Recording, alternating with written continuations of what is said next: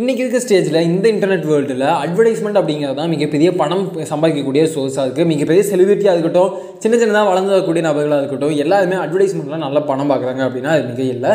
அட்வர்டைஸ்மெண்ட்டில் மட்டும்தான் பெருசாக சம்பாதிக்க முடியும்னாலும் மேபி அது ஒரு ஆப்ஷன் தான் சொல்லலாம். ஏன்டா அப்படின்னு கேட்டிங்கன்னா, நீங்கள் பிளாகாக இருக்கட்டும், நீங்கள் இன்ஸ்டா பேஜாக இருக்கட்டும், அல்லது யூடியூபாக இருக்கட்டும், வாட் ஆவது இன்னும் பிளாப்ளா நீங்கள் எது வேணால் சொல்லலாம். எல்லா இடத்துலையுமே பார்த்தீங்கன்னா அட்வர்டைஸ்மெண்ட் தான் ஒரு மெயின் இன்கம் சோர்ஸாக இருந்துகிட்டு இருக்குது.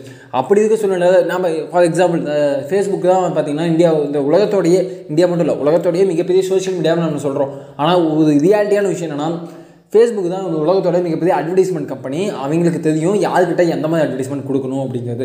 அப்படி இருக்கும்போது நாம் ஃபோமோ அப்படின்னு சொல்லி அட்வர்டைஸ்மெண்ட் ட்ரிக்கை பற்றி பார்க்க போதும். இந்த ட்ரிக்கு பார்த்தீங்கன்னா பெரிய நிறுவனங்கள்லாம் நிறையா பயன்படுத்தி இருப்பாங்க. அந்த ட்ரிக்கு ஒன்றுமே இல்லைங்க, the fear of missing out அப்படிங்க. ஐயோ என்கிட்ட இல்லையா, ஐயோ எல்லாத்துக்கிட்டே இருக்கா அப்படின்னு. அதாவது ஒரு அட்வர்டைஸ்மெண்ட் நம்ம எல்லாத்துக்கும் தெரிஞ்ச ஒரு ஃபேமஸான அட்வர்டைஸ்மெண்ட், ஒரு ஃபேமஸான மனிதர்னு வச்சுக்கோங்களேன். அவங்க என்ன பண்ணுவாங்க, எதிர்த்து வீட்டில் இருக்குது, பக்கத்து வீட்டில் இருக்குது, மேல் வீட்டில் இருக்குது, கீழ் வீட்டில் இருக்குது, உங்கள் வீட்டில் இல்லையா அப்படின்னு சொல்லும்போது நமக்கு என்ன தோணும், ஓ ஆமாம் இல்லை அவங்ககிட்ட இருக்குப்பா இவங்ககிட்ட.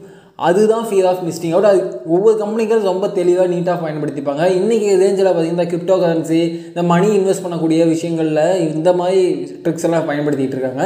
ஃபார் எக்ஸாம்பிள் நான் பார்த்திங்கன்னா, நான் வந்து 10 லட்ச ரூபா வின் பண்ணியிருக்கேன், நான் வந்து இதில் என் லைஃப்பை மாற்றிக்கிட்டேன், இதெல்லாம் வந்து அப்படின்னு சொல்லி நிறையா பேர் நிறையா அட்வர்டைஸ்மெண்ட்டாக ரீசெண்ட் டைமில் பார்த்துருப்போம். அதுக்கு என்ன காரணம்னா, ஓ இப்போ பாதை இதை நல்ல ஆப்ஷன் இல்லை, ஓ செம்மையாக சம்பாதிக்கலாம் போல அப்படின்னு அந்த ஒரு ஃபியர் நமக்குள்ள வரும். அந்த ஃபியர் க்ரியேட் பண்ணுறது மூலமாக நம்மளை அவங்களோட கஸ்டமராக தான் மாற்றிக்கிறாங்க. ஸோ இந்த ஃபோமோ அப்படிங்கிறது என்னென்னா, நம்மளை சுற்றி இருக்கிறவங்க எல்லாருமே அதை பயன்படுத்துகிறாங்க, நம்மக்கிட்ட மட்டும் தான் இல்லை அப்படின்னு நமக்குள்ளே ஒரு என்ன சொல்லுது, ஒரு டெம்பரரியாக அல்லது ஒரு ஆர்டிஃபிஷியலாக ஒரு பயத்தை க்ரியேட் பண்ணுறது மட்டும் இல்லாமல் நம்மக்கிட்ட அப்படியே ரஷ் பண்ணிக்கிட்டே இருக்குது. அது மூலமாக நம்ம அவங்களோட கஸ்டமராக மாறிடும்.